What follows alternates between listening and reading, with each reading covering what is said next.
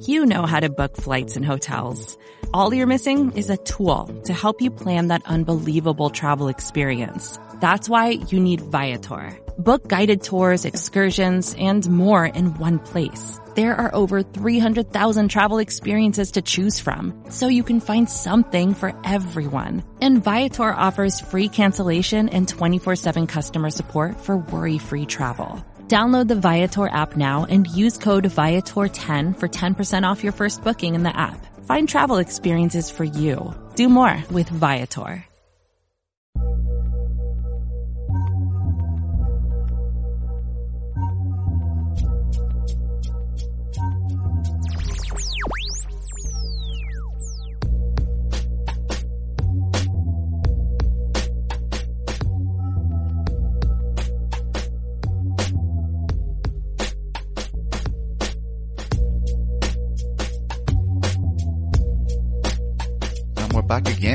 Renegade Masters. It's episode 37 of Eurobash. And here we go again. We're in the middle of a tropical rainstorm here at the moment. Um, far from the sunny shores of Ireland we saw last week. Summer is coming, Petey. Oh my, man, I thought I was going to write that car off on the way Oh, here. it was crazy. Hailstones in, in May only in Ireland. Yeah, yeah, it's a beautiful, disgusting day. Um, I'm in a pair of shorts so look. Yeah, I mean, we had a bit of a, a light weekend on the uh, MMA action front, so we probably we're not going to be as uh, the, the episode won't be as long this week because we won't have to go through all the There UFCs. There was no Cage Warriors, no KSW. It was nice though. And I think, you know, we, we talked about this. I think it would be great if the UFC, you know, and I've said this for a long, long time, they cut so many cards down and it benefits the fighters also on the card. It, it puts more eyes on them if there's more time and build up to a fight card if they, if, if they, If they actually build right. it up. Yeah. I didn't really see much build up for UFC Stockholm over the weekend. Yeah, no, yeah, yeah. Like I, I wish there was another like two or three weeks off before this um two three eight card as well the week after. So it's it's just a good thing, and I think you know the UFC obviously needs stars, so I think it'd be a good thing if they just did this more frequently and not had so many events. But Despite what, what can you do? despite the uh, the lack of action going on, I was very busy this weekend and uh, with Paddy Holohan as he got elected, and Well talk about that bit later. What an amazing feat that is for the Do you reckon they vote me? one. Do you reckon they vote me and then this side of the pond? Just have similar followings, like I'd, I'd say I'm, I'm a lot bigger. Yeah. I'd say, like you know, you're both considered Irish MMA legends, you know. Oh yeah, that, that's true. All right, well, we'll get on to Paddy in a second. Let's look at these headlines. Uh, a picture of Conor McGregor appeared last week with his uh, patented left hand in a gauze and some cast. Um, Ariel Helwani uh, tweeted an update about it. I think he's looking towards the end of next year. You know, I kind of got a few whispers about this, and I couldn't confirm it. It's very hard to confirm anything with Conor. Um, and that's why I was kind of on the A side that time. I was kind of saying it looks towards the end of, of 2019, I'd say. And I think that does make sense with Khabib fighting in September. Um, and you know, from that, uh, the Tony Robbins interview Conor did that, uh, got a lot of traction. Uh, he would, you know, he kind of seems to have acknowledged that he won't get the next crack at Khabib. And so I reckon December is, is likely, you know, I don't know if it's likely, but it's probably more, more, more likely. Yeah, I Um, agree. First of all, uh, what did you think of the interview? Because I'm sure, I think this was done last month. I think it It was, was, sort of- yeah, it was done last month. early, yeah. early April or something. And, um, a lot of reaction to it. Mm. Um, I think it's kind of rough as well that it was, it was recorded like a month ago. And now people are kind of taking it up now and, and kind of Mm. discussing what, what was said. but one thing I noticed about it, and actually they did a great job on the MMA beat of breaking this down, Luke Thomas, uh, Chuck, um, Danny was it? Danny and Brian, uh, Mr. Boom himself who was involved last week, they were kind of talking about like, isn't it interesting to see the fan whooping and yelling when he's talking about how he won the fight and stuff? Like, I mean, it's very clear that the casual interest is still rightly on McGregor and he's kind of trying to tell this story about why he should have won. He had an injury, uh, he prepared wrong, he was too defensive. But the reaction to the crowd in that room, they Yeah. were all eating it. They Yeah. were all eating it up like hotcakes. They were definitely, and that was, you know, it's just sort of um, Conor's persona, and you know that's not gone He away. needs to and I- retell the story Yeah. basically to sell it. I think it's very interesting that, and you know, maybe more so in the United States, his popularity is still where it was, and, and not so much in Ireland. I think that's very evident that his popularity isn't as strong in Ireland as it was. A lot of people have gone off and from obviously um, you know, uh, The various ups and downs. the ups and downs of what's gone on. all the Bellator, you know, the UFC events, all that sort of thing. Um, you know, he's retracted a lot of those statements and, and things like that, but it, is, you know, and that's where I think he's still a vital part for the UFC. Have I said, as I've said in Oh, recent yeah. weeks with this TV deal, um, obviously going ESPN online and, and this subscription service, you know, he's the one going to pull names in. He's still very much that guy in the States in the terms of UFC. So yeah, no, that was interesting to me. Um, but the more interesting t- part of that interview I found was that he more or less said he was saving himself for another day. Yes, yeah, I, I, I did pick up on that as well, but you know, there were so many different bits that we didn't go with it in the end, but, um, I saw Pundit Arena ran a piece on it, and, um, you know, and it is, it is a, because it was a face crank, and we often talked about that. The position would have gotten worse for Conor. Um, you know, you could see. I remember he was in this sort of a fetal position before Khabib actually took his back. Really interesting. Like, you know, it was a sort of a face crank, and he tapped. He, he realised that he was not going to win that fight at that point. and I think, you know, maybe um, maybe a sensible thing for Conor to do. yeah, I mean, there is, it's a, it's not as punished in, in our sport as it is in boxing, say, when, when you have a quit, they call it a quitter in, in boxing. It's, it's kind of, it's so, like, you get slated for your whole life when you do that, but there is so many outs in MMA, and I don't know, um, you know, this live to fight another day, he's in the heat of the moment, he's talking and stuff, and I was actually talking to Sean Sheen and he made a really good point to me. He was like, do you remember in the documentary, right? With that Graham and Yeah. the guys did. And after the, the Nate Diaz fight, he's sitting there and he's calling himself, uh, you tapped, you're, you're a bitch or something. He's, he's talking to himself. yeah. And he's like, you know, Sean's like, it's kind of like that moment, isn't it? Cause you're seeing him kind of acknowledge that. It, it is, but but maybe there was an acceptance after the Khabib fight, in terms that you know if you compare it to the Diaz fight, the Diaz fight he was in probably more of a precarious position, and you know you would probably would have expected him to tap, whereas Khabib it didn't really look like. Oh no, that looked, that looked really legit for me. no, no, no. I'm saying no. When he had the face crank on, you wouldn't expect him to tap from that. I don't know, man. That Yeah? Well, it's hard to tell from them because sometimes like they're actually driving your the chin into your neck, so it's like you can be. It's gonna be a blood choke as well. It just doesn't look like one. I don't really know, but it is an interesting Yeah. thing with what you're saying. I, I do agree that that was a big point. Like when he said that, I was like, whoa. Yeah, that- yeah. that- No, I, I, I was listening to where where you're sitting now, and I was Yeah, like, oh, okay. yeah, that's a bit weird. Yeah, but, feed me more of this. But look, I think I think the, the big takeaway for me is um, when this man wants to retell a story, everybody wants to listen. You could tell that the people in that room were fully. Yeah. They were like, "Wait, "Let's do it again," you Yeah, know. but, but do people want to listen in Ireland as much? I don't think so. I No, think, and it didn't really get a lot of traction over here. I know. Yeah. you know, apart from the the pundit arena articles and stuff. And I t- when they put them out, they were out first. In fairness, they were the first articles I saw about it, and then after that, I saw the tabloids kind of picking it up. But um, yeah, um, Interesting. And and another I, thing, I do agree with you though about the end of the year. I think that's Yeah. does make sense.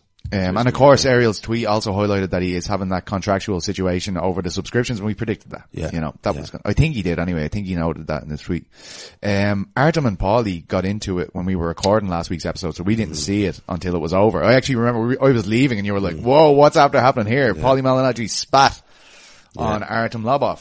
Now, what I'll say to you is you, you have never been a fan of bare knuckle. You, No, you have not been a fan, but this is uh this is hugely hugely uh polarizing and it's hugely hugely popular. Like i mean people are talking about this fight in my group of friends that have absolutely no interest agree, in the, yeah, in the week to week uh, mma events.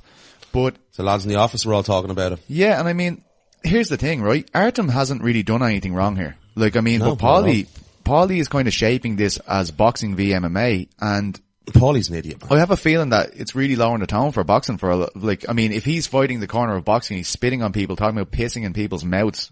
Like, I mean, that's pretty, that's pretty bad. Yeah, no, it was, you know, to spit on anyone is the lowest thing. And I think, you know, I said that to you last week. It's, it's, it's absolutely vile. It's grotesque. And you can talk about selling fights all you want, but to, to, to stoop that low and actually spit in someone's face, it's the biggest insult you can ever pay a man. And, and, and, you know, the guy's a clown. I don't like the guy. I think he's always brought this MMA versus boxing thing into it. He was talking about that all MMA fans are idiots and all this sort of stuff. And he's the one bringing this narrative up time after time after time. He's done loads of boxing interviews in the build up to obviously Mayweather McGregor, um, was an analyst obviously on that as well. I'm saying obviously This a is lot. one thing, one thing I wanted to say to you. Is he at risk of losing that analyst position by behaving Yeah. like that? Yeah, yeah, he, he should be severely reprimanded for actions like that. You know, But it is a separate contract, you know, it's a different life, basically. Like it it's is. a different, different revenue stream. It is, but um, I'm sure there, um, you know, from his employer's point of view, um, it- it's gross misconduct to, to behave like that in the public light. I would imagine. Um, Definitely wouldn't do him favours, sure. you know? exactly, and to do something like that, and as I said there. Um, along the lines of when, when he was in the build up to this, he kept on bringing up that narrative. It was like he was jealous that Conor McGregor was coming in, and obviously they sparred together, and we saw that footage and things like that. and we'll hear about it all off forever. It is absolutely, um, you know, it's just infuriating for a guy to behave like that. I mean, I got, was, I was really angry when I saw him spit on A lot of on- people on were. A lot of people were. And I will say this again. I believe this is working in Artem's favour so much, man. He's becoming the guy. Uh, and this is what Paulie basically asked for when he went down the boxing v Mm. MMA road. People in MMA are lifting Artem up now. Like they, they want to see him go in and, take listen- Paulie's head off. And, and listen, and I think we talked about this as well last week when we were off air. We were just sort of watching him hitting with the microphone as well, which was actually quite amusing. I find that quite funny when he just sort of I thought that was, bu- man, I was pissed. Like, Yeah, it annoyed me. It did annoy me because he's he's a plonker. Um, Well, no, but like Artem's face probably isn't like, you know, all there from his last Oh, fight yeah. still. And he's cracking him with metal objects. Like, I mean, yeah. Is this classic baiting a guy into fight aggressively? I think it actually works in people's favour to fight Oh, that's what I was- aggressively. That was literally in- what I was, I was about to say because, you know, Paulie's always had problems with his hands. He's broken his hands multiple times over his boxing He's not known as a knockout puncher, He- you know. He's not a powerful puncher. Yeah. He, you know, Ricky Hatton was, was, was landing like a bloody dagger on him and Ricky isn't the hardest hitter either. So yeah, and I noticed that about bare knuckle boxing. We've obviously seen it in, in the last, uh, Artem fight when he fought Jason Knight. You know, technique goes out the window a lot of the time. Yeah. And that will definitely work in, in, uh, Artem's favour. Uh, I think Paulie, obviously, you know, people are going to go with the technical edge, but he doesn't pack a punch. yeah. So that's where I think Artem could really catch him if if if if Paulie goes in with that attitude as well. He just you know it, he's just going to go off his game plan, and that could really work in Artem's favour, as you said. But it seems to be, um, harder to get a clean KO with bare knuckle than it does when you have a glove on. Probably just about the kind of the measured kind of distance you're kind of covering Yeah. there, like the way the, the way the letter's hitting you. It's kind of spreading the, the volume of the punch over more of an area, but you know, I, I think it's compelling in the way that, you know, Paulie obviously is a more regimented boxer. He's got better fundamentals. And if this goes the distance and, and he's having success just touching him, that could really open up a face. Yeah, I'm not. I'm quite not. a- I'm just not comfortable with the whole the the whole uh, bare knuckle thing anyway. And I think you know probably for Artem to get back in there so soon after that absolutely um, hideous face that he had after that Jason Knight Still a handsome fight. Uh, he is. Yeah, I'm not saying he isn't, but you know. Uh, you know, I'd like to see. I just don't like this this sport, and uh, Do you think it's going to have a negative impact on MMA? That's Yeah, always been your key fear. Yeah, that's that's why I'm annoyed about when we're trying to legitimize a, a sport like mixed martial arts, which obviously isn't even you know regulated in our island here.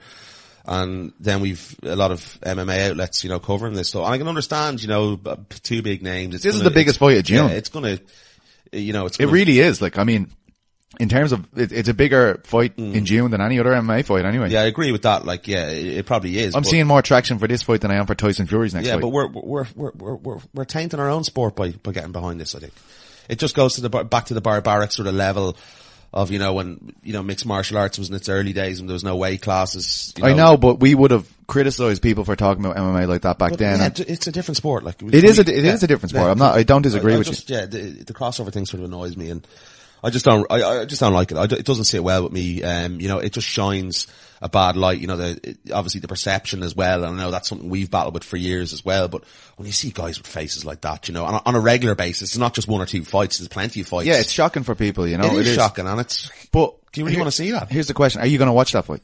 Probably not. What do you mean? Probably not, or no? Because I've, I've taken a stance that I, I've, you know, I've watched sort of highlights and stuff. I'll definitely um, watch of it. A number of fights. I probably will listen. Like, it, it just doesn't sit well with me. uh, Really, I, I, I won't. You won't see me tweeting about it. You won't see me. You know, even here, I, I just, I don't even really want to talk about it. To be honest with you, like that's how sort of much. And listen, a lot of fighters have reached out to me as well, and, and they, they totally agree with me. I put up a tweet a number of weeks ago, um, before that fight, before Artem's fight against Jason Knight, and you know, um, a number of well-known people on this Yeah. side of the pond are totally against it as well. and that helps. I think it actually helps when it's so does. polarizing. It does. Like, I mean, as much as you, you were making a, a very serious point that you have, that also feeds the, Oh yeah. yeah, it's, it's, I know Yeah. it's a two-edged sword. but yeah, you, you just, you, you want to put it out there. Yeah, yeah. You just This want, is how I feel about you, it. You want to go boom. That's Yeah. my lineup. I can't wait for it. Anyway, Fabian Edwards uh, has signed a new. I grew up this way. Fabian Edwards has signed a new deal with Bellator, um, and he will be facing Jonathan Bosuku, who's on a five-fight win streak in at Bellator London. But I can tell you straight away, as soon as I broke the news of this fight, everybody's saying, "Where's the step up?" As you said, Yeah. you know, where where is the step up here? And I mean, I understand uh, Fabian seven and zero, and he's had trouble getting people to fight him in the past. But when you see Costello van Steenis and Mike Shipman on that card, you're kind of going, you know, was there options there? I don't know. Obviously, um, Fabian wants these big challenges. He's always saying he does. But uh, certainly, I don't think people would see Jonathan, with all due respect, as much of a challenge as we said Lee Chadwick. That's where the that's where the measuring stick is going to be set here. Now we need a step up from Lee Chadwick, and his last fight wasn't that either But against Falco Neto. You know, Yeah, but you, you see that, and we mentioned the Lee Chadwick fight there. You know, Lee's a very well respected guy here. Maybe, as we, you just said two minutes ago, that people just won't want to fight him. We don't know what's going on behind the scenes in terms of guys turning down fights. yes, Um, it's incredibly difficult to keep track of that from our point of view. but, but Fabian's constantly said that, and, and you know, to go out and destroy a guy like Luke Chadwick in, in the way he did. Um, Luke sorry? Chadwick's a football player. Sorry, Luke Chadwick. Lee, Chadwick. Chadwick. I'm thinking of ex-Man United player. Lee, Lee is far better looking than Luke Chadwick. Well, yeah, that, that is true. Um, was incredibly impressive, and I'm sure that's going to put a lot of people off because you know we've seen Lee obviously um, beforehand, and then afterwards coming out and beating like that. Mulheron. Yeah, well, like that's Mulheron's like a very underrated fighter as far as I'm that's what. I mean. So it could be a point here where he's not being able to get these fights. Guys don't want to fight him, so he has to settle for something and just stay active. And maybe this is why he's he's taking this fight. I do feel though him being on that Bellator London card is very important with, with Shipman and Van Steenis Yeah. being there. I feel like yeah. they need to match him with the winner of that fight. Yeah. I think that's gotta be, that's gotta be the way. And it's good to have him on the card anyway. I think he's going to bring eyes. Yeah, and he's getting more. I see him getting more active on social media. And Yeah. the thing, like, he doesn't have the same issue with Leon uh, Mm. as Leon does with kind of getting through to the fans. And, and Fabian always laughs about it. He goes, "I'm I'm a dickhead sometimes," and people Yeah. seem to like that. And Leon's just everything, Mister Do everything. All, always says the right thing, and people just aren't getting behind it. Even um, even when he tweeted, he obviously he was on our show last week and he talked about he wanted to fight Lawler and and Dos Anjos. He put out a tweet. And just to read the comments underneath it, it's crazy the, how people view him, you know? I don't have a clue what the buzz is there. With you know, if that happened here, there'd be uproar. Like that Um, three piece and a soda thing. Oh my god! Like lads, do you really think you're original writing that underneath a post? Like fair enough, one he is, but eighteen is writing it. Like idiots. There's so many idiots online, and um, It's the most casual thing ever when you see guys doing that. Or do you know what the other thing is? Uh, if I tweet an article about like anyone, they always have the "Who the fuck is that guy?" underneath it. You're Yeah. like, all right, mate. You, Yeah. you watch. run, run along. So that's what I always say. to them. Run along. I don't say son. anything. I just Fuck go. 'em. I'm, I apologize. But, no. I feel sorry for your mother. oh, five dollars. I give you a cheeseburger. I won't say any more. All right. Uh, no, you know, I think, you know, if we're going to talk about Leon here, ah, it's just a piss take, man. The fans not getting behind him. He's one of your own in the UK. Support the guy. He's, he's what, seven fighter, like, unbeaten. Look at the guys he's beaten. Holy mother of God. Just Yeah. get the guy a bloody fight, a So big weird. fight that he deserves. Dana White, Sean Shelby, Mick Maynard, shame on you. Oh. You're, you're dead right. That's how we felt for a long time here. Uh, Cage Warriors 106 uh, has a couple of new fights. Sam Creasy is the last title fight announced. He'll be fighting for flyweight gold against I Samir love watching, I love watching him fight. Faiddine, uh, the, Sam Creasy. Yeah, yeah. He's really good. And I mean, he's got back to winning ways after that Nathan Greyson loss and, you know, Nathan fought fantastically that night. And even in, in Nathan's debut then with Bellator, he looked great against Cal Ellenor. Cal Ellenor managed to get the submission. It was a, a tremendous fight though. So yeah, I think, I think Sam and, and that flyweight belt, they've kind of got a date with destiny at this stage. Um, but it's going to be interesting to see because as we know, Cage Warriors titles are the pathway to the UFC, but I, I don't know. As Nathan left when he got the belt, because he was like, "Well, that's no longer an option." So it's interesting to see how that will go. Um, Alex Lohore will take on Aaron Khalid. Um, there was a bit of uh, talk there between Reese was, yeah, and was Alex, Reese. and um, it seems like Reese is saying, and, and Alex said, uh, you know, he was offered that fight and he didn't take it. He felt like uh, Aaron was the guy who could get him there quicker. Um, interesting. Yeah, I do find it interesting. I think the fact Lohore is coming off a loss as well. It seems a bit weird. Some of the comments coming out from his end saying to Reese that, you know, you're not a big enough name. Well, listen, I think it would have been a very, very good matchup. And one that They have the probably same list of honours as well, like in terms of BAM and yeah, champions, you know? yeah, and I, I think it would have been a really good fight for both the lads because it, it, it's it's that sort of you know you could main event that. Um, Look how eager Reese was a to lot face of people getting behind that fight. look how eager was Reese was to get that fight made. Like, I Yeah. mean, oh, that would be an unbelievable fight. And I think Yeah, Aaron, it'd be great. Aaron Khalid and, uh, Alex is going to be a great fight too. that, that night is just going to be insane, man. Night of Yeah. I'm looking forward to it, and I think, um, you know, Reese, um, whatever he's going to do next in terms of, you know, we- we- he's been open with you, and uh, when we had him on the the podcast here, and it very much does look like he's gone to 170. oh yeah, 100%. Um, the weight cut, you know, I did a, a video of him uh, last year before the Brazier fight, I think it was. Can't stop And, yeah, now. it's just so hard for the guy to, to make 55 and I think, you know, it's very going to be very interesting to see if that touch of death can be translated I think I think it generally does when you go up to the heavier weight class. Yeah. You know, it's it tends to be right there, and he's going to have more volume. Like I felt like at 55, um, Reese just knew he had that physical capability Mm. to touch someone once and, and end the night, and he still showed he had it. But I think if you can imagine that with way more volume, like that's the way I'm expecting this to go, and that's Oh, a yeah. dangerous, dangerous situation Yeah. for any opponent of his. Definitely, and I think um, I'm really interested to see the the cardio, the translation over. Reese is a guy that can obviously go uh, and keep going. I just hope he gets his burger habit together Just- because but, um, but even if you looked at his last fight, how big he was getting, he's still a grown kid. Like he's only 22, is Reese. can't stop eating burgers, man. He's just a big fat burger head. He needs to stop eating them, and we're going to be going up to 205 soon if he doesn't get a of Fatty. Reese.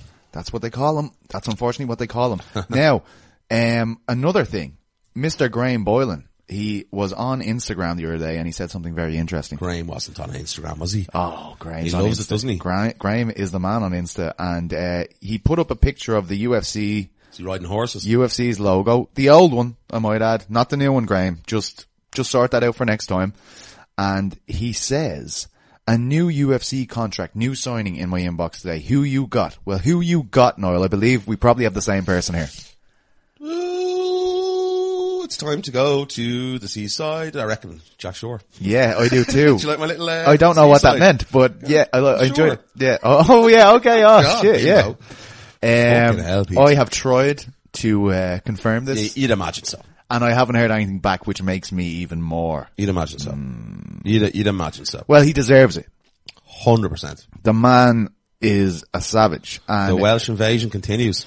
Look, I, I think the guy is class. I think he's all class. He's clearly ready. Um, he's a young guy. He can have a huge adventure now on this new platform. He has done well. He's done brilliantly for Cage Warriors. He has made them a new kind of a port of call there in, in Cardiff. And look at the amount of talent they have left there in Cardiff. Yeah. And, and even Jack said to me, Mason Jones is there just to pick up the reins. Like he's, he's emerging in that title conversation What, at what, what, what are they putting in the water in Cardiff? I went down and just did a seminar a couple of years ago. And Was that it? yeah. All right. Okay. it. You can ask Jack on. there I next time you're talking yeah. to him. He'll tell you. Realize that. Yeah, of course. Unreal. Silly question, really. Yeah, it was. Um, but yeah, finally, Paddy Holohan elected the South Dublin Council. Man, what a man. I spent two days with Paddy and, you know, two years ago, Paddy's career was completely ended. He had no options. His gym closed. Everything was breaking down around him and to be there and, and see him kind of have such a big successful moment in a new career. It's inspirational. Um, he's an amazing person. He really is. Um, and, uh, you can see how passionate he is. Like for me, I'm not, not political at all. I, I learned actually more about the voting system being with Paddy over the last two days than I ever did. Yeah. I have no idea. No, I'm not either. But, um, I don't know shit, as I said, about, about politics. I make sure I vote because that's what we're meant to do because people died for that, right? But Paddy, Paddy's speaking about what he wants to do. You can tell he's so passionate about it. And this is the same as he was with mixed martial arts. And he's not a guy to lie down. Never has been. And I'm really, I really, really hope he has a, a fantastic political career. And it was just really nice to be there with him and his, his Sinn, Sinn Féin uh, colleagues who are explaining how these things work to me. And obviously Chelsea and baby Seamus as well. A really, really proud moment for everyone involved in MMA as far as I'm mm. concerned. Yeah, congratulations, buddy. And I think it's a good thing, as Paddy said to me in his interview afterwards, like he's gonna be trying to, trying anything he can to help this push for regulation. Yeah. And, you know, this is a great sign. He's obviously uh, helping Andy Ryan with the coaching uh, on the MMA team, and I'm hearing that's going brilliantly. There's Yeah, a real yeah, good team yeah. atmosphere there, and uh, something that Andy was really passionate about. Him, Barry, and Paddy, I think, are heading it up. A- And he's good at that. He brings the, the fun element together as well, and Yeah. uh, it doesn't feel like a chore, even though obviously Yeah. they're doing you know very very high level But training. he'd be very serious about selection. He's very serious 100%. about all that stuff. There's no way a lad who's one of his lads is just getting on the team Yeah. for no Oh, reason. yeah, yeah, And uh, look, he's been he's been to the top of the world in terms of judo, so I think we're in very safe hands there. Um, right, well, that's all of our news, I guess. Um, so we'll go to the first interview of the day, and that's with Mr. Volkan Ozdemir. No time. He takes on Ilir Latifi this weekend. If you remember, um, in a recent interview he did, maybe on Eurobash or maybe it was at, at the uh, London event, he was telling us the last, the last kind of person he would want to face is Ilir because they have a relationship. Uh, they had uh, trained together for a long time in the States, so very interesting that is the fight that's being made. So we got his thoughts, he gave us an update on his visa situation. Um, and uh, yes, uh, and, and also his take on what's happening with Jon Jones and Thiago Silva. Does he think he has a ch- Thiago Santos? Does he have a chance? So um, we'll leave you with Volkan. We'll be back in about fifteen. And now, as advertised, we are joined by former light heavyweight title contender, Mr. Volkan Ozdemir. Volkan, long time since I spoke to you last time. How are you, my friend? I'm doing great. I'm enjoying my time in Switzerland now. I'm training uh, here, so it's great to be back uh, home. Oh, you've done the whole camp in Switzerland, have you? Yeah, now um, uh, I've been doing uh, actually my last camp and this camp uh, in Switzerland. This one I also have been moving around a little bit, you know, to to to Turkey, uh, to some jiu-jitsu with uh, Galvao, and then, then went to Norway also to train with some guys uh, that are also specialized in uh, Greco-Roman wrestling. So just to have some good, you know, partners for me to to to to, to reproduce the style of uh, my next opponent. Yes, absolutely, and we will. We'll talk about Ilir in a in a few minutes. But I was just wondering, you know, the last time we we, we saw you out there was in London, of course, and you came out and you graciously spoke to the media afterwards. You weren't happy with that split decision loss. Um, you know, you felt you won the fight. Um, ha- have you gone back to watch that fight? Do you still feel as passionate as you do about that? Should have been a win for you that night. Yeah, I, I've I've watched the fight, you know, um, a few times, but then you know I don't wanna I don't wanna lose time in, uh, in watching this and you know Mm. losing my energy and my focus uh, on, on on this fight. I think that was a bullshit decision, and you know I, I stand by it. Um, you know, I guess uh, you know it was it was also a way to to to keep building uh, this guy up, but I think uh, I did I did everything I, I had to do during the fight. Obviously, you know I should have done more, so so I, I, I should not leave the decision in the hands of, of the judges. And this is something you know I, I, definitely took uh, advice from, and uh, my next fight is going to be a, a statement. Absolutely, yeah. And I mean, like, is it is it hard for you, Volkan? Because obviously we know that you're an elite fighter. You fought for the title. The way you emerged in the UFC was absolutely astronomical. But th- is that hard? You know, the fact that you're on a three fight skid now. I mean, is, does that challenge you mentally in a new way? Because let's be honest, up until this moment of your career, you had been starting guys mostly in the first round. Do you find this is a new obstacle for you to overcome? Um, how do you feel about the situation? No, it's definitely uh, it's definitely a different situation I am in uh, right now.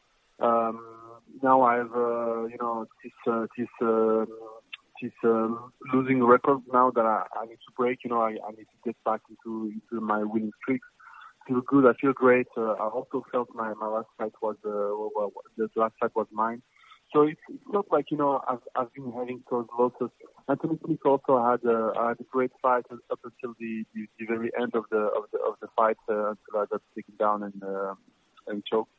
Um, the, the the the Reyes fight was also you know really really good for me.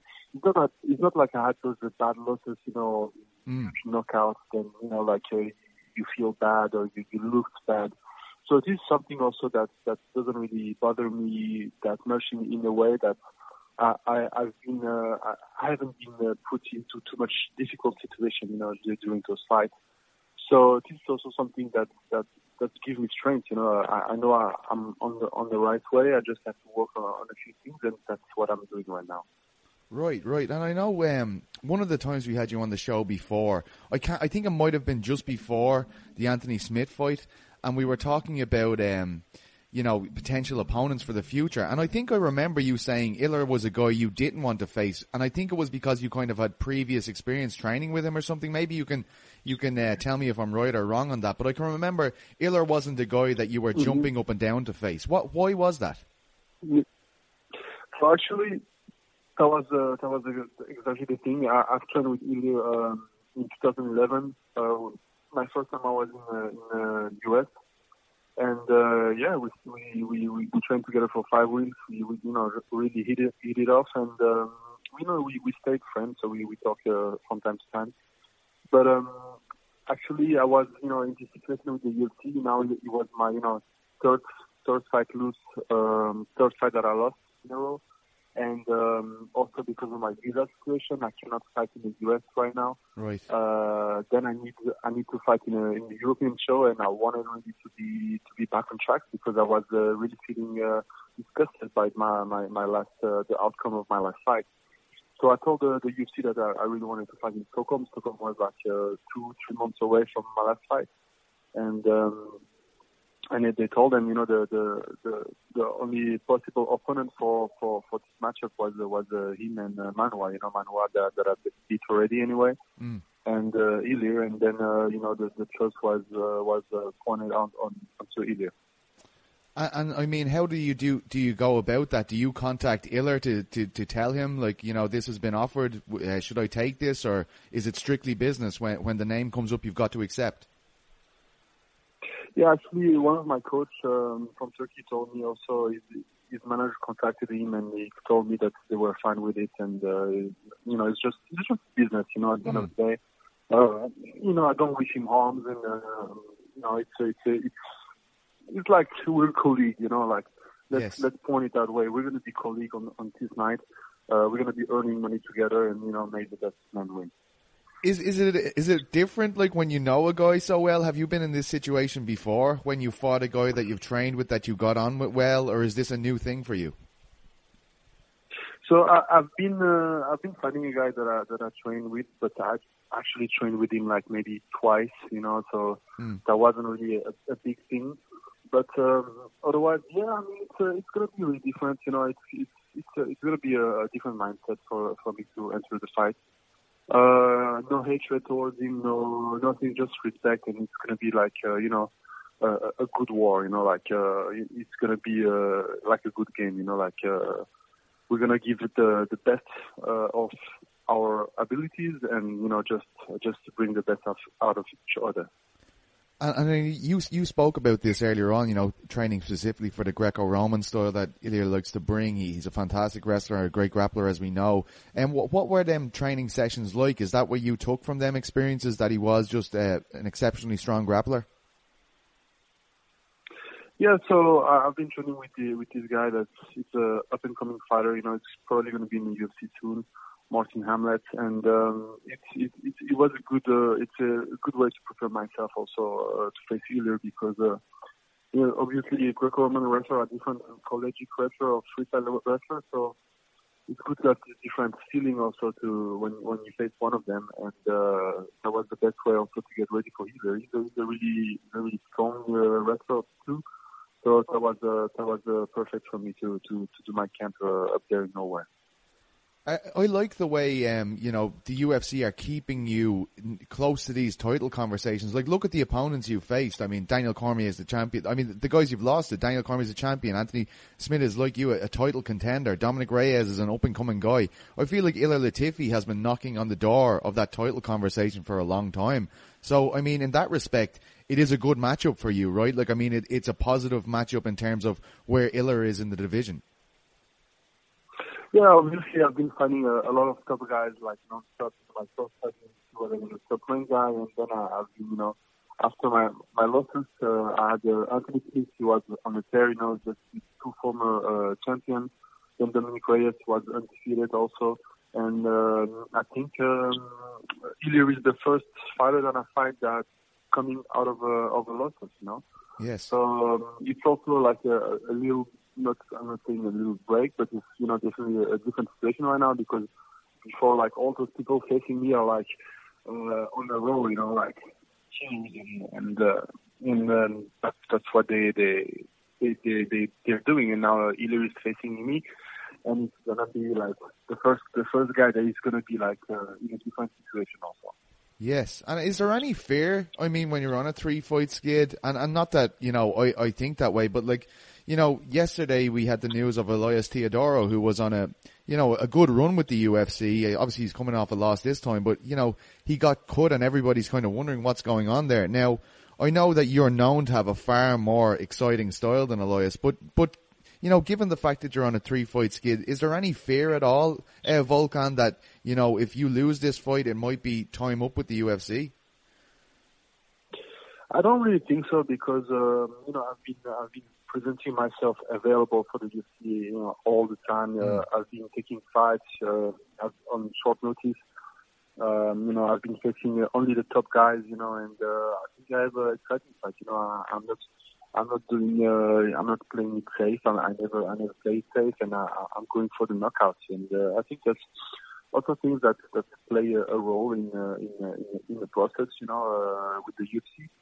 And uh, obviously, you you you want to be uh, somebody that they can count they can count on. You know, that's that's that's something for sure.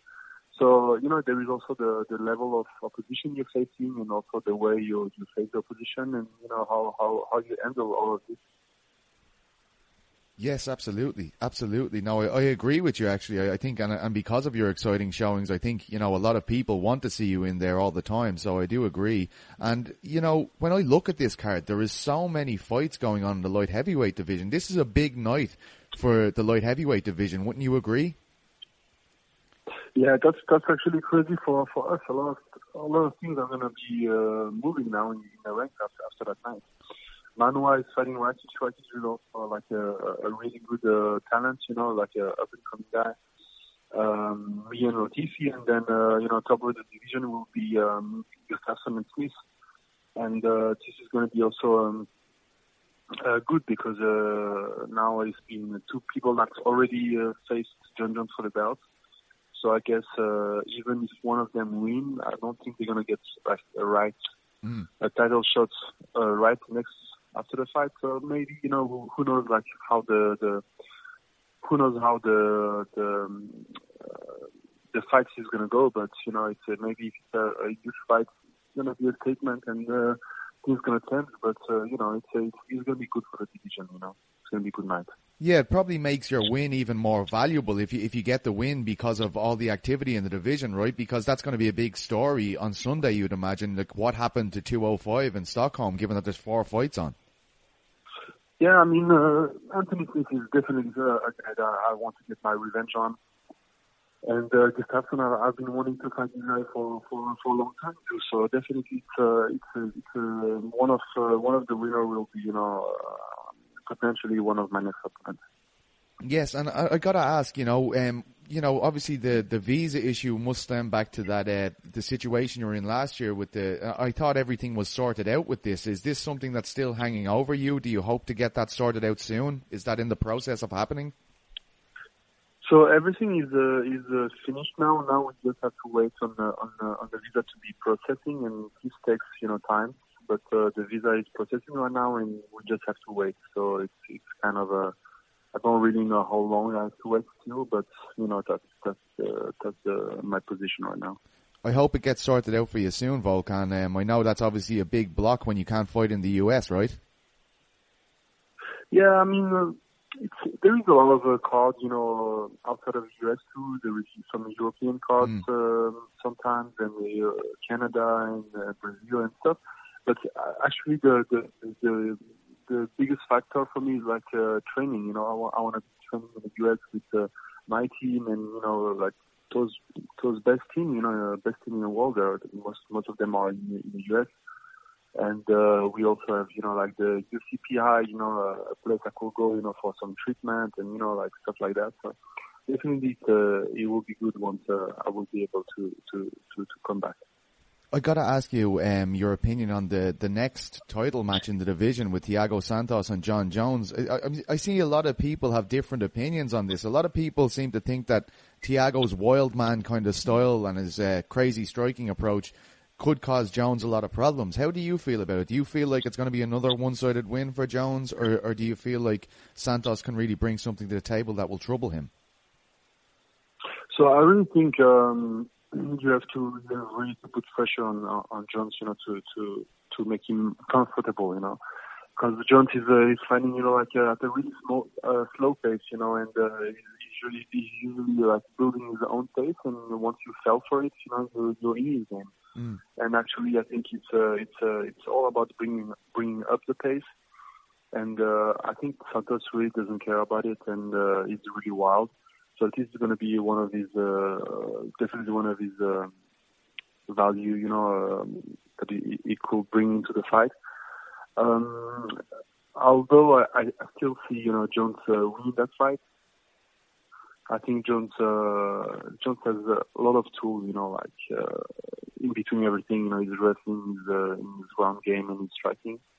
I think he's going to be able to to handle uh, Santos. Right, right. That's very interesting. It's very interesting. And just finally, Volkan, like, I mean, having gone on that brilliant run at the start of your UFC career and now being on this skid, do you believe now, with all the experience you've gained from, you know, all of these fights, do you believe your next run towards that title will be even stronger than your first? Yeah, definitely. You know, we, we keep evolving all the time, but also the sport keeps evolving. So you have to you have to evolve faster than everybody. You have to be uh, ahead of, of, of the game. And, uh, you know, of course you have to catch up in, uh, in all the techniques you're, you're missing. So, so that's, that's really, you know, like something that you have to be aware of, you know, you have to be uh, like, you should be dangerous in any position, you know, like any, any stance, you know, like lefty, uh, southpaw, you know, like, uh, orthodox, on on the ground on the wrestling. You know? So that's something uh, that's really gonna make you really um, efficient, and uh, that's how you, you you're evolving as a, as a as a best man, and that's the way to be champion. I think. Volkan, thank you so much as always for your time. I cannot wait to see you back in there in Stockholm. I'll be over on Wednesday, so I'll make sure to say hello when I'm over there, my friend. Cool. Yeah. Thank you so much. Thank you so much. All the best. Yeah. Bye bye. I appreciate it. Thank you. Bye. Great, as always, to speak to Mr. Volkan Oezdemir. Um, I'm looking forward to that fight. And uh, let's have a look at that card now while we're at it, sure. Um, I love the thing about this card I like the most is the how how much movement we're going to see in the 205 division.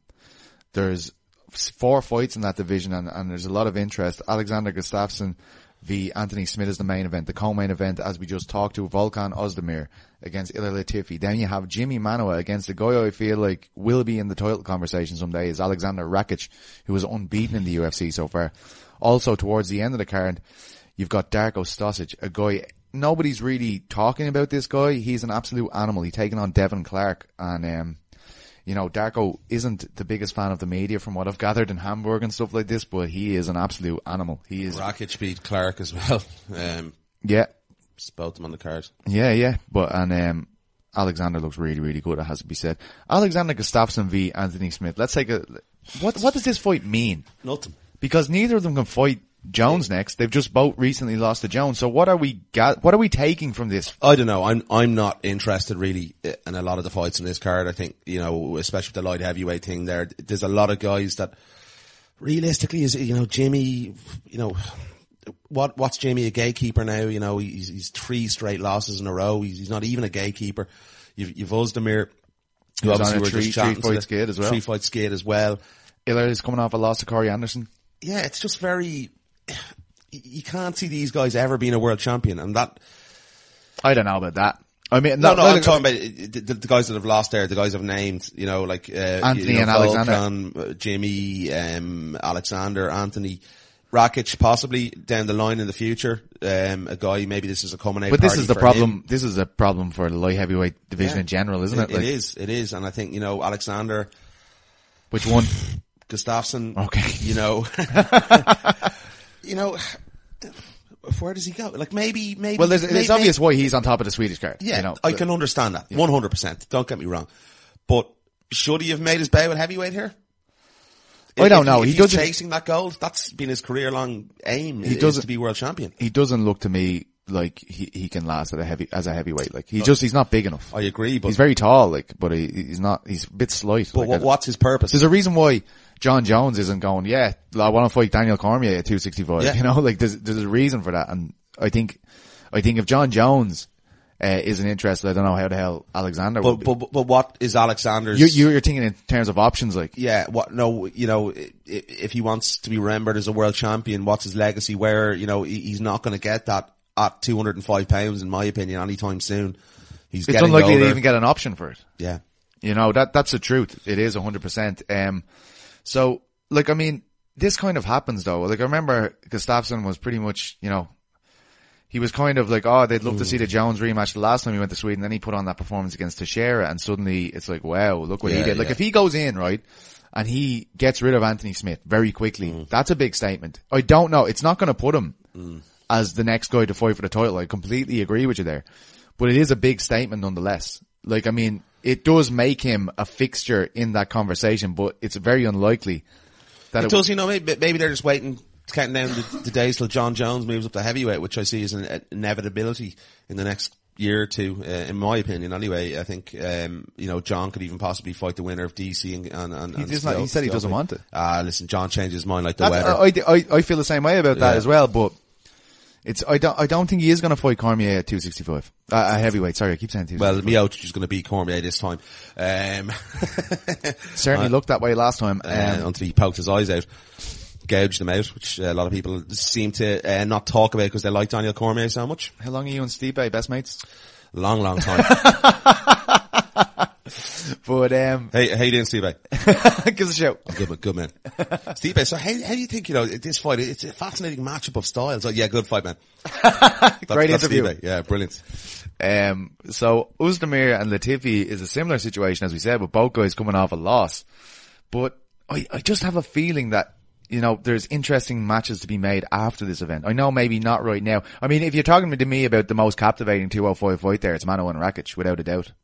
Yeah, uh, yeah. In, in terms of you know, a spa, a fan, spam, sp- fan spectacle. Yeah, yeah, yeah. It probably is. It's it's probably And it's the litmus test. It's the big It litmus test for Rakic. It is. And listen, all great respect to Jimmy, lovely guy. I like Jimmy. It'd be good, I think, if if if Rakic for the division maybe came out, made a big statement, and spiced himself up. And I think the table is set for him to have a big, Yeah. big night, you know? I do, but I, I just find it a little bit stale at the top. This card. I Yeah, really yeah, do. of course. Um, I'm actually interested in the fights themselves. Yeah, no, yeah. Take away the ramifications and all that stuff. I, I'm actually interested in them. And the thing I'll say about Rakic is he's shown us so many different things that he can do. Like against Ledet, I can remember he kind of described his performance as a Cain Velasquez performance against Ledet because he wanted to show he could grapple. Cain. Because a lot of people thought he was simply a striker. And then of course against Devin Clark, that spinning back fist. After he got that knee to the face, if you remember, Yeah. it was an illegal strike and he got up and won. It was um, absolutely unbelievable. I'm really, uh, I'm really, really, uh, like, I, I feel like Rakic is a guy that can definitely go the whole way in terms of, he, he could be a European frontrunner as far as I'm concerned at 205. Like, as in, if we're prospecting the next title Yeah. challenger, I Yeah. think it's him. Good call. Um, I agree with that. I love this fight. Makwan it's Amirkhani versus Fishy. Yeah, it is good. And Fishy's going to be pissed off because he can't watch the Champions League final, let's say. I don't Yeah. know, actually. I think he's a red. I'm not too sure. Ah, sure, listen, we all hope Tottenham win anyway. Go on, me I'm a dad. Spurs fan for the week. My dad's Spurs well, fan. then that, that's another reason why Go I'm on, a Spurs Lemo. fan. Yeah. Nemo, I'm a Spurs fan. Yeah. Um, yeah, no, it it is an interesting fight. Um, and oh, no, I can't say that. I was about to say that a couple of weeks ago, but um, it will be very, very interesting to see where this fight goes. I expect it to be probably played out in the deck. Yeah, well, look, Um, I think both of the guys, once they're in top position, are extremely dominant. We saw yeah. against Fishgold there in his last fight, he had the, the submission win. He struck with Calvin Kattar, uh, for his debut. And look, that's a madman. The Mm. Fishgold goes, right, fuck it. Like, I'm going to do it this way. And then, of course, he goes back to his, uh, Route 1 style there in the last time and he gets the submission win. Like, that works. We always knew that about Chris. When he was the lightweight champion of, of, of, of Cage Warriors, maybe he wasn't the most, um, exciting, spectacular, uh, fighter in the world, but my god, he was efficient and he Tough got the job done. I think this is a battle of top position. That's why I Yeah, it. no, I agree with you, and I think I give the striking edge to Fishy. Yeah, I would as well. Um, definitely um, give the striking edge to Fishgold. Um, Jason Knight. Um, as, uh, when obviously Makwan fought last, he In Liverpool, him, wasn't uh, it? Yeah, it was a crap performance to be honest with you from uh, Makwan. Looked very, very. Was that un- his last fight? yeah, it was. He was very underwhelming in that fight. And think we- Only fights in the UK usually. we talked about that. Uh, it was a poor, it was a poor performance. It, it was very underwhelming from Makwan, and I think obviously that loss to Arnold Allen, which is obviously no disgrace. Arnold's a fantastic fighter. Can I just congratulate you on saying Arnold Allen? yeah, for the first time ever. Wow. Wow, yeah. Uh, You've been practicing that one, buddy. and then, you know, the fight that really stood out for me was when Makwan beat Mike Wilkins. Yeah, that was yeah. a fantastic performance from from Makwan. I think we saw a little bit of everything. Very strong, as you said, in, in top position in that fight. But, Incredible grappler. Um, Yes. it, it is. I think it's going to be a close one here, but I'm probably going to favour Fishgold. Just that raw sort of power. I'm very interested to see that one because I, I feel like that's a big pop for Fishgold if he beats Makwan. Makwan's very popular, especially in very popular. Scandinavia. Yeah. Mr. Finland, no Mr. less. Finland, who lives in Ireland. Does he live here? Well, most of the time, yeah. I saw John tweeting there recently that he's lost his way to his accommodation. Yeah. he was like, I forgot where I live. He just came back to the gym. he, he, gone around eating an apple, was he, Makwan? oh man. He owes me a hundred quid still. Oh well. Um, Christos Giagos versus Damir Hadzovic. Hadzovic is a nightmare. Uh, he's underrated as far as I'm concerned. He's never makes it easy for any of his opponents and he's on a two fight win streak now. Nick Hein and Polo Reyes. Uh, Christos Giagos, you know much about him, buddy?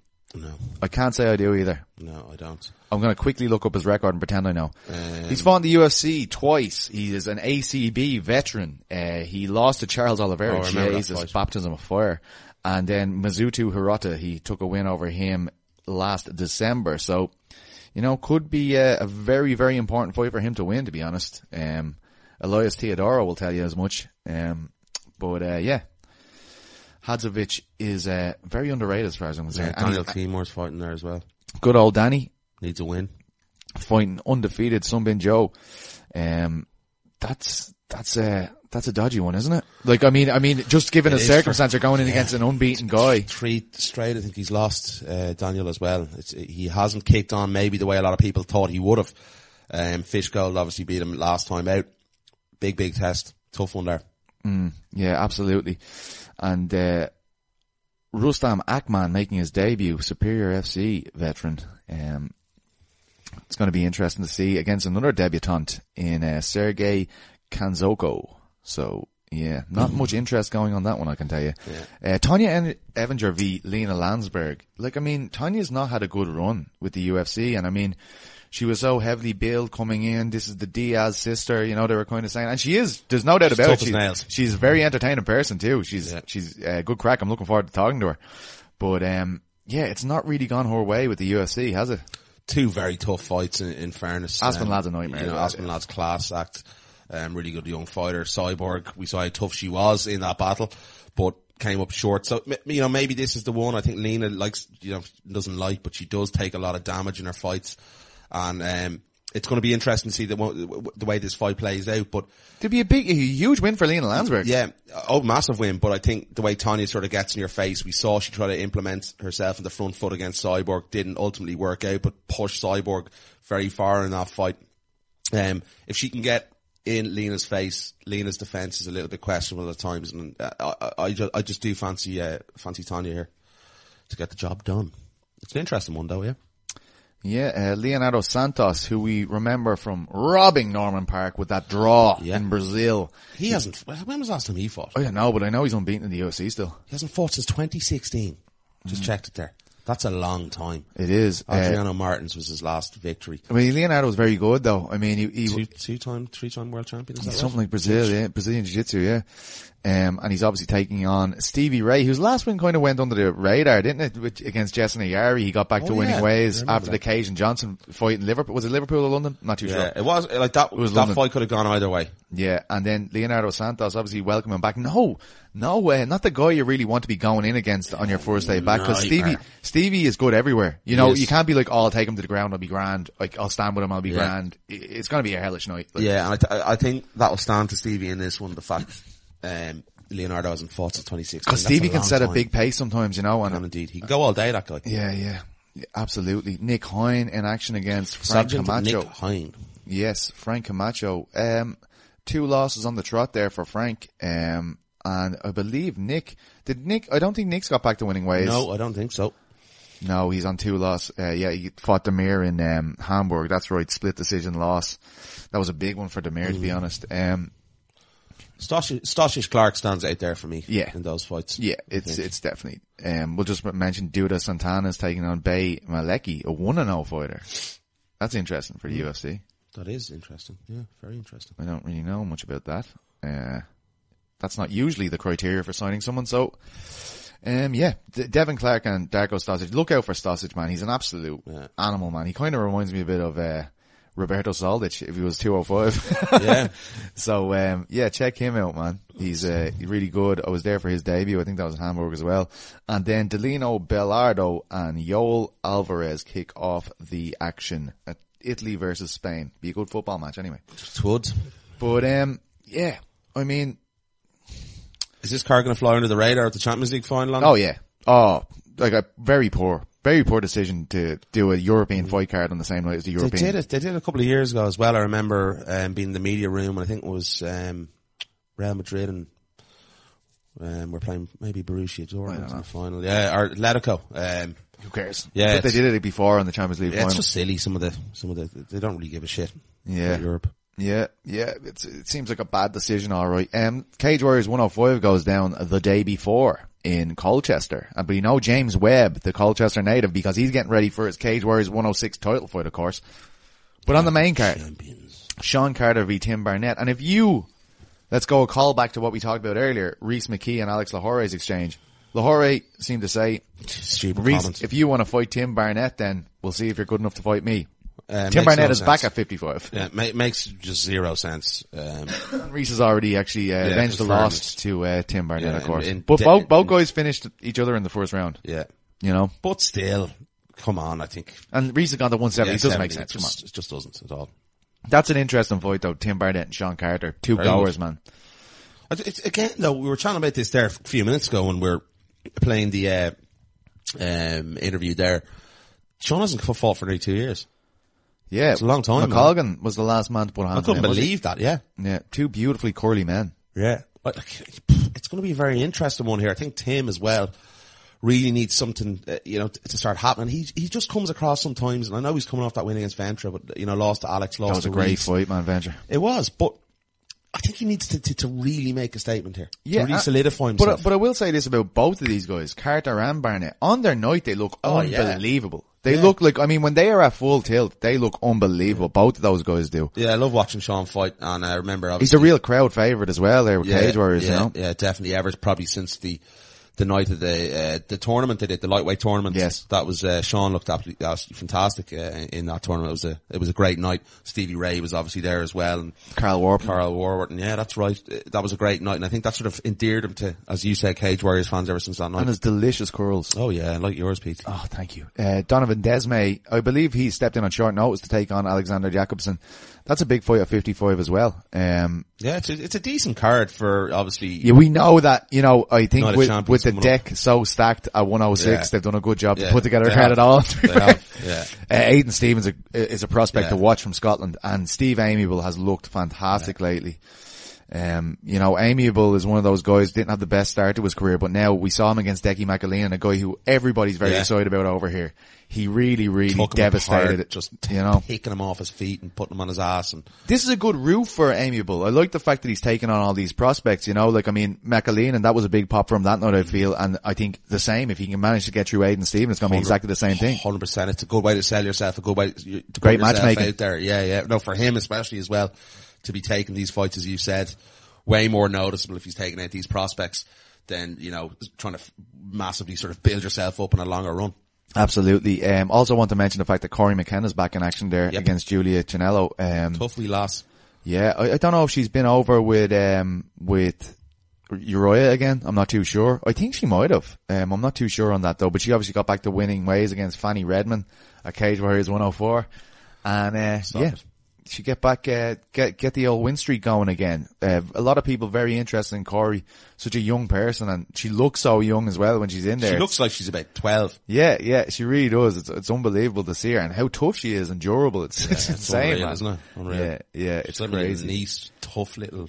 Yeah, Well, you, you, you want to be tough if you know Paddy's floating around. You've seen wee Paddy. your nephew Paddy Oh is my god, is hell on legs, is what he is. he's Um, absolutely nuts. He probably battered the two of us. Oh Um, yeah, no problem. But um, yeah, so so right, so basically, I wanted to chat with Myles Price because, to be fair to Peter Queally, when he was talking about him the other day, he was like, "Where is Myles?" And I was like, "Actually, actually, where is he? Where where is Myles? You know, like uh, like I mean, in terms of uh, Peter has been matched. You know, He's a and stuff, isn't he? Yeah, that- Bill yeah. Kenny and Well, it's good to just because when Peter kind of said that, I think a few people have got on to Yeah. me going like, and I'm not from Team Ryano guys to be fair. They were kind of saying to me, is this another slight, like, is this showing the SBG favoritism? but Myles clears it, clears it up. Like, I mean, they did offer him a fight in June, but he is going to be away in San Jose. So that isn't going to work out. He's going to target that September fight now. is he in San Jose? Is he? Yeah, yeah. All right, Why? Mr. Habib fighting in, in August. I know it's a good time to go. We talked about that as well.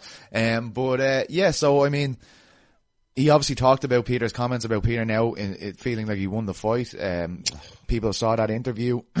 um, he also talked about how he wants to fight Chris Bungard in September, and now Queally and Myles Price have gone in on that.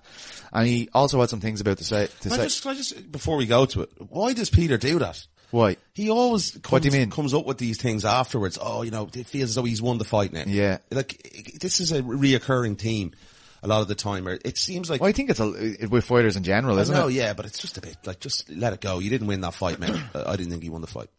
No, um, but I will say, like, the one thing I did kind of say from that, like, um, he won so many, so many people's respect when he did that interview straight afterwards. Yeah, I totally agree with you. Like, we, Yeah. we talked about that. It was brilliant to come out and say you wouldn't.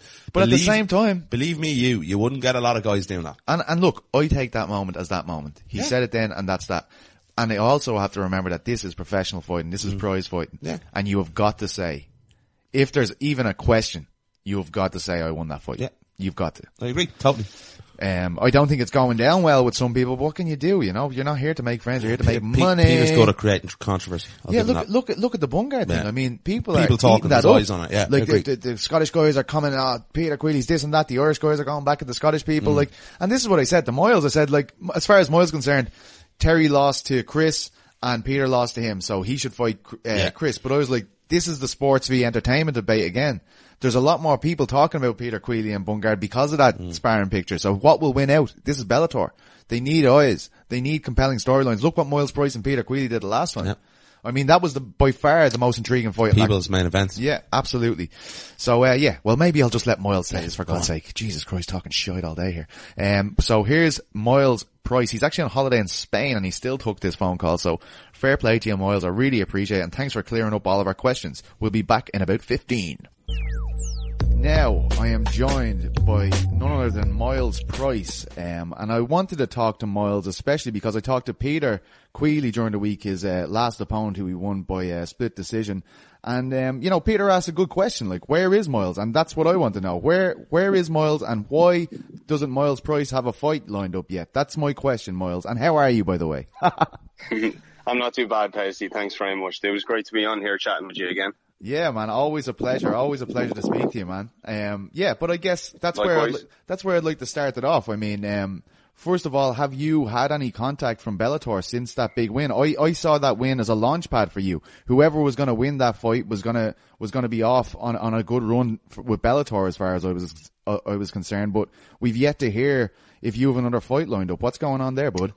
Yeah, well, um, I actually was in contact. I was chatting to Jude, and uh, we were talking about a fight in June. And to be honest with you, I just have too much going on in regards to uh, my gym at the moment, just developing it and pushing it to another level. Because uh, you have to remember, like, I want to make sure that I keep on top of everyone, like, just keep everyone on their toes in regards to my fighters improving, so that they can be there for the gym while I'm away because you know when you're when you're training for a fight you you really do have to like kind of be selfish and focus just on the fight and sacrifice a lot for it. So I'm not I'm I'm there for the guys but I'm not in a lot of ways. So I, I really do want to get I wanted that little bit of a gap for personal reasons as well. Like I wanted to improve and add some new new aspects to my game even more so again. Like I added uh, the wrestling to my game for the last camp. And uh, now I just added a few new tricks as well. And I got to really work on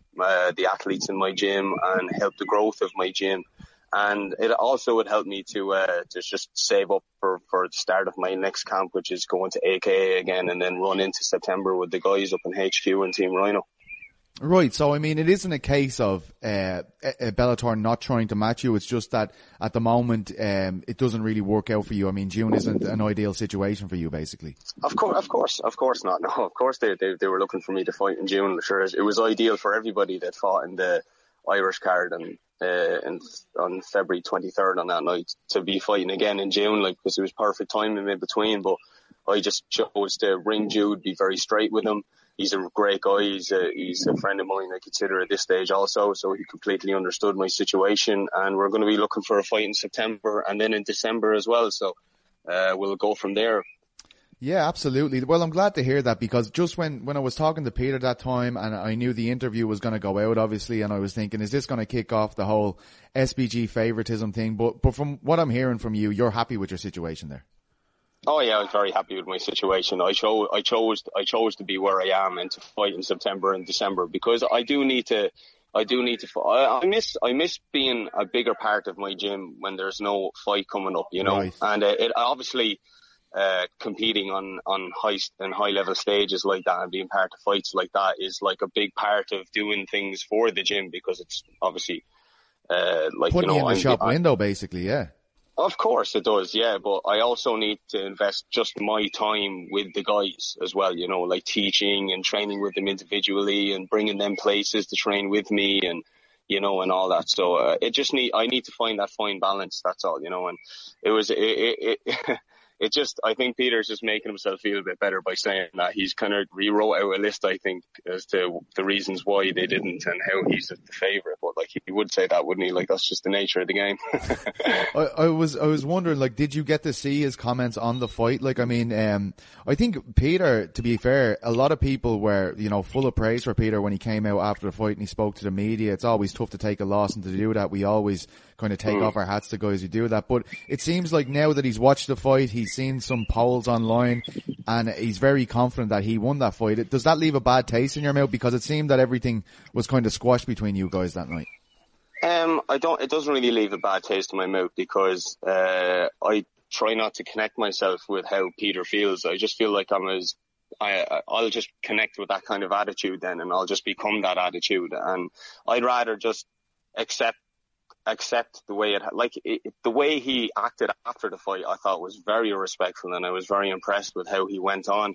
And I thought that he was going to really grow as an athlete because of the way he conducted himself after the fight. And now I just feel like it was all fake and he just wanted to, he just wanted to be more superficial about it, just be more kind of, uh, just come across like that. So people thought better of him. And I know I think that he's just kind of like the real, his real kind of outlook on what happened uh, is is come out now in his recent interviews and as time has gone on. So that's that's how I kind of feel about it now. Anyway. Do you are you happy with like the level of kind of? It, it, feels like to me that your stock got pushed up an awful lot from that fight. I mean, like it was yeah. the fight that everybody was talking about, you know, and and the result mattered. You could feel it when everybody's standing waiting to hear that decision. It mattered to the people that were in the crowd. Do you feel like you got the payoff from that, like from getting that big win, a huge grudge match? Do you feel like you've got the payoff from that? Uh, of course I do. Yeah, I feel I feel like that. Um, uh, uh, I definitely got a lot of recognition because of that fight, and uh, I got a lot of respect because of that fight. And they're the type of fights I want to be part of. Of course I do. You know, um, but I want to do it in the right way, where I'm I'm just purely speaking my mind, like the the first interview we did when I was overtraining in AK. You know, when I'm just I'm just purely speaking about how I feel and if it builds if it builds uh, great hype around the fight, then I'm going to go with that, of course, you know. But uh, in my opinion, my stock did rise, raise in the fight, and it's going to follow through into September and then uh, competing in December as well, for sure. Yeah, and I mean, talking about that September date, I mean, we we don't us media guys anyway, we don't know what date they're planning for that Irish show, but every Irish fighter I talked to that signed to Bellator is talking about September, um, how they want to be on that card. Yeah. Are, are, are you certain you will be on that card and do you have a, a preferred opponent you'd like to face in that situation? Um, I, oh Jesus. Um, that's I, a, that's a bit of a double barrel question there. I'm sorry about that, Myles. That is, that is, that is, it's, it's sorry, sorry. You always, you always throw the tricky questions at me, don't you, Patsy? I've been waiting for this for months. yeah. um, I think I, would like a fight with uh, Chris Bungard. Actually, I think that makes sense. Seeing as Peters fighting uh, uh, Bra- Bra- Brazier, and I think Chris Bungard is a very good fighter as well. I think he's tough he's durable, and I feel like that. I mean, like you know, he bet Brazier, and I think that like obviously I bet Peter, so the two winners should compete against each other. And I think he's just making himself feel better by putting up that post about Bungard, the sparring post. I, I honestly feel like that, uh, I understand how people hype up fights and stuff like that. Like the likes of uh, Richie Kiley, he hypes up fights very, very well. But he, but like you know, he's a really good guy too. I know, I know Richie Kiley, and he's a really good guy. And I feel like Peter actually believes this stuff that he says, and I feel like that sh- it's an unspoken rule within the professional fighter community, like, and just in martial arts and just athletes in general, martial, martial artists in general, that you don't boast about how you beat somebody in a spar. You know, it's, it's not really, you know, respectful. And I, I really don't think he should have done it. And I feel like that he genuinely was doing it as well to, to, to push up the fact that, oh, the guy I'm fighting is much better than Bungard, you know, and look, there's reasons why people don't live up to their expectations on on fight night. You know, everybody makes a mistake. Could be emotional. You mightn't prepared right because of personal reasons or whatnot. You know, you can't judge someone a lot of the time from that. You know, like you know he could go in and like you, you know yourself, you go in and you compete against guys and you have up and down performances. So I, I feel like that was a little bit out of order, and you know, it was it. Yeah, and I mean, do you feel like, I mean, obviously you're saying like you guys both win, you and Chris, so you should fight, and then obviously we know that Peter's fighting Terry. Is there any part of yeah. you that's saying that maybe this, uh, Peter and, and, the post that he put up, that kind of promotion, that might get him that fight ahead of you? Like as in, it's nearly like the whole sport versus entertainment argument again, isn't it? Yeah, I, I, I, I could see, I could see why it would be a marketing thing as well. Like, of course, he's trying to build up a fight and he's trying to do this and do that, but I just feel like it came across as a little bit bitter because of it was a sparring war, you know what I mean? And mm. you can't really, but in my opinion, like you shouldn't boast about those things, but, uh, just on a respectful thing. And Chris seemed to be, uh, he spoke very highly of, uh, Peter and he, and he actually, uh, spoke very highly of him before our fight too. Like he was, uh, saying, oh, best of skill and all this, and he's going to smash me and all that, which is understandable, obviously, because he felt that he was, he was part of their team. He was only supporting, uh, one of his own. So, um, yeah. Yeah, it's interesting. It's interesting. Um, that that's what I thought as well. I always saw Chris. Um, when I talked to Chris, he, he he'd often tell me I, I am over in SBG a lot of the time, so I always saw him as an SBG guy. I guess that's why I was yeah, yeah, particularly too, taken yeah. back by the situation. You know. Yeah, yeah, for sure. I was a little bit taken back by too, but sure, look, none of my business. I'm just looking at it from an outside perspective, and it looks fun. But uh, in in a way, though, I, do, I don't want him to overstep the mark in regards of taking a step ahead of me either. Like Peter's trying to sneak in the back door and take away from what happened that night. You know, I won that fight and regardless of what he says in regards to performances and going, oh, lads did that to Myles in the past and whatnot, you know, like I'm just a smarter fighter now. That's all, that's all, you know, a lot smarter fighter. I went to AK. What did he expect when I came back? You know, I was going to strike with him. I was going to dirty box and of course I was going to wrestle. I was going to do whatever I needed to do that night and he had to do implement his game plan and stop it. If he's not able to da- adapt in the middle of a fight, that's absolutely nothing to do with me. He should have a better IQ than that and he should adapt a lot faster.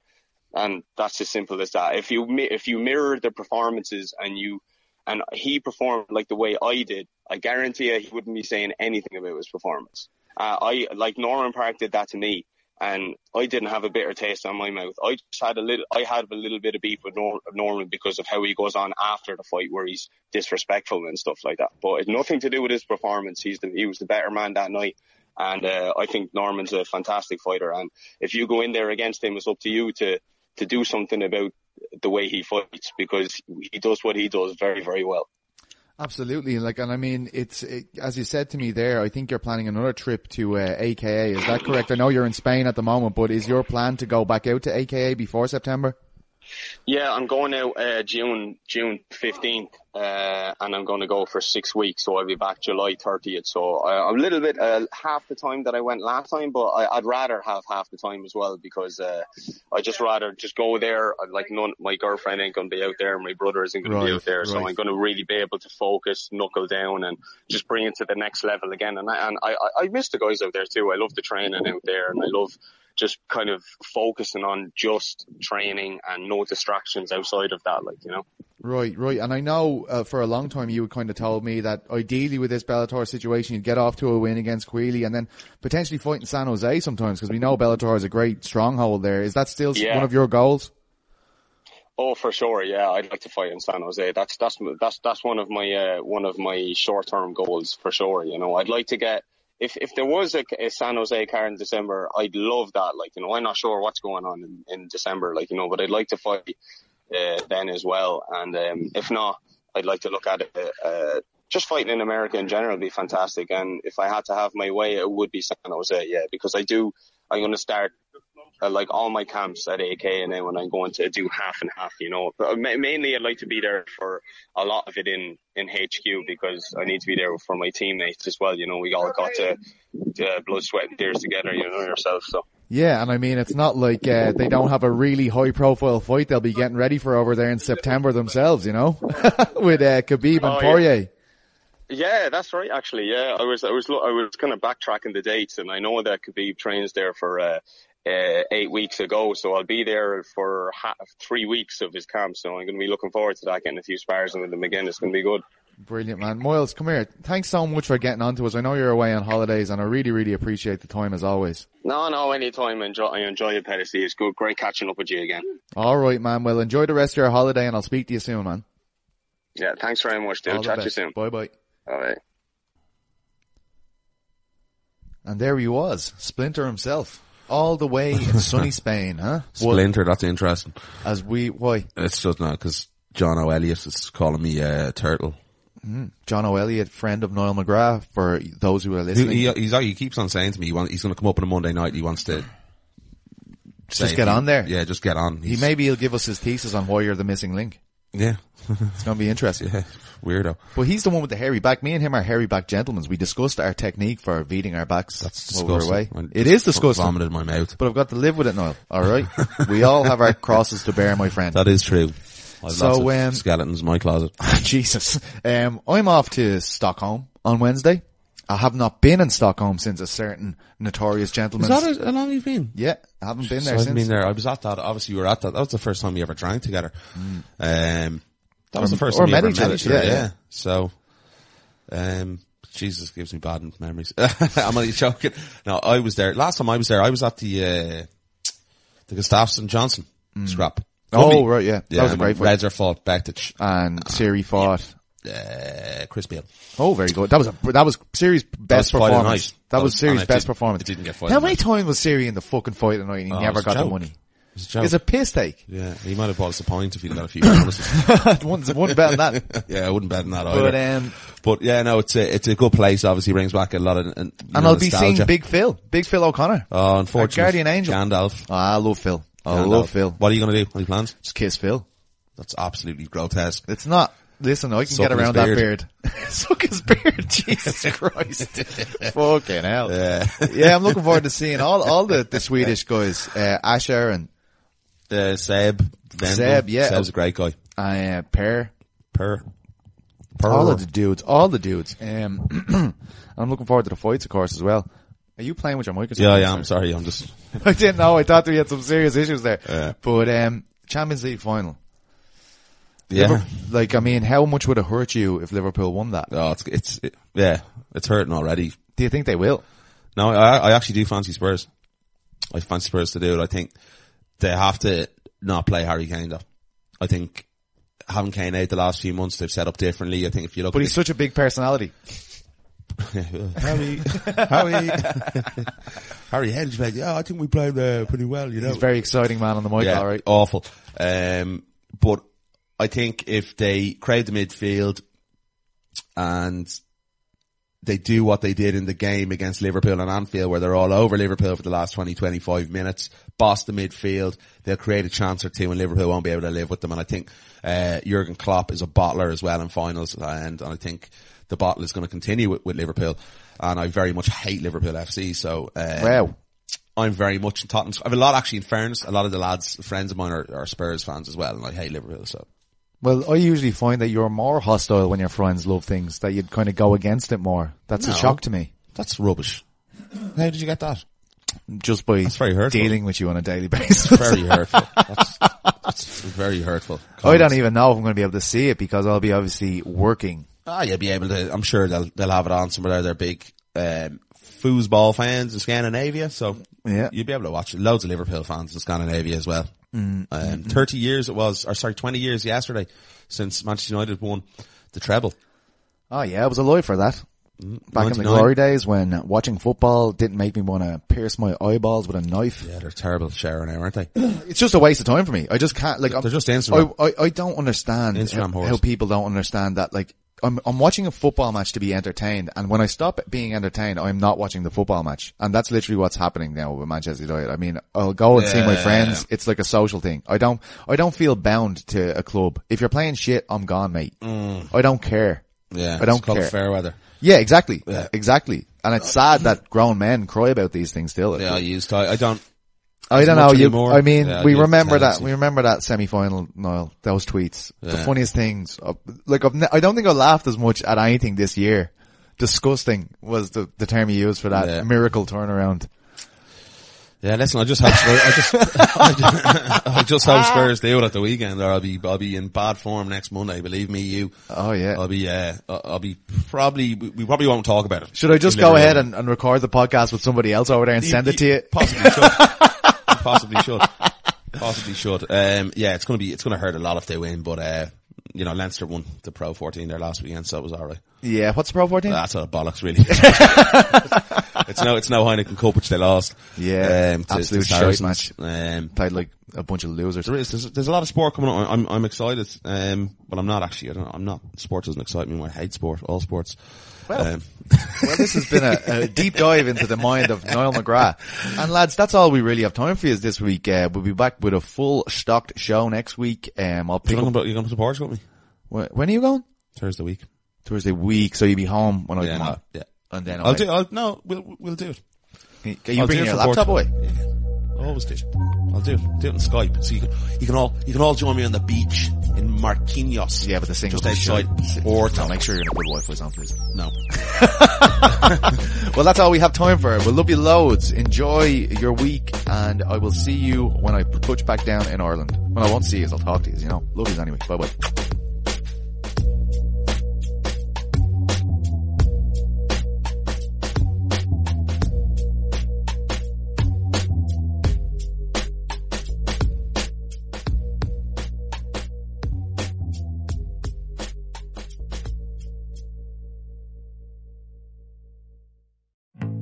Support for this podcast came from SAS.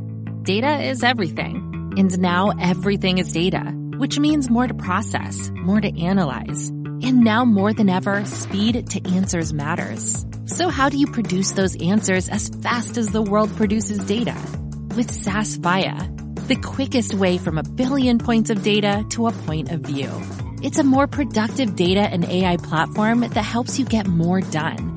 Learn more today at sas.com slash VIYA. More to dos, less time, and an infinite number of tools to keep track of.